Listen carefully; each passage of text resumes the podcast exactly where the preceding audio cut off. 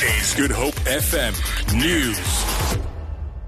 Good morning. The murder case of 40-year-old Mortimer Saunders has been transferred to the Cape Town High Court. Saunders has been charged with the rape and murder of 3-year-old Courtney Peters in May this year. He's made a brief appearance in the Goodwood Magistrates Court. Lynn Arenser reports. Cheers of joy echoed through the packed courtroom when Mortimer Saunders heard that he would be transferred to the Polsmoor prison until his trial in the Cape Town High Court in February next year. Saunders has been kept at the hospital wing of Goodwood Prison since his arrest in May. The body of young Courtney was found in a shallow grave near the Epping Industria in May after she had been missing from her Elsie's River home for 9 days. Saunders was a friend of the girl's father and rented a room in their home. When court proceedings ended, members of the community, some dressed in T-shirts commemorating Courtney, gathered outside court, saying they are happy to be closer to justice for Courtney. Dan Aranse, SABC News, Goodwood Magistrates Court. The South African Poultry Association says it's putting measures in place to ensure that there's no shortage of poultry and related products due to the bird flu virus. The virus has now spread to 5 provinces in the country, with Gauteng reporting the latest incident of the virus. The affected areas in Gauteng are in the Johannesburg Central Park, including Zoo Lake and Emerentia. Avian flu is highly contagious but does not affect humans.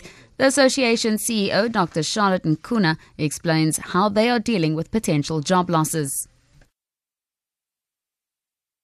When you import products, then the jobs along the way of producing that product get lost. But then if we import hatching eggs, we can hatch the eggs and still be able to process the chickens here, grow them, process them here, as well as the laying chickens will be grown and also the eggs be collected here. In that sense, then it allows us to keep most of the jobs. Western Cape traffic authorities have made an urgent appeal to motorists returning home this weekend after the short school holiday to take extra care on the roads. Provincial Traffic Chief Kenny Africa says the roads will be busy not only with people returning home from holiday, but high traffic volumes are also expected in Cape Town for the rugby test between the Springboks and the All Blacks at Newlands.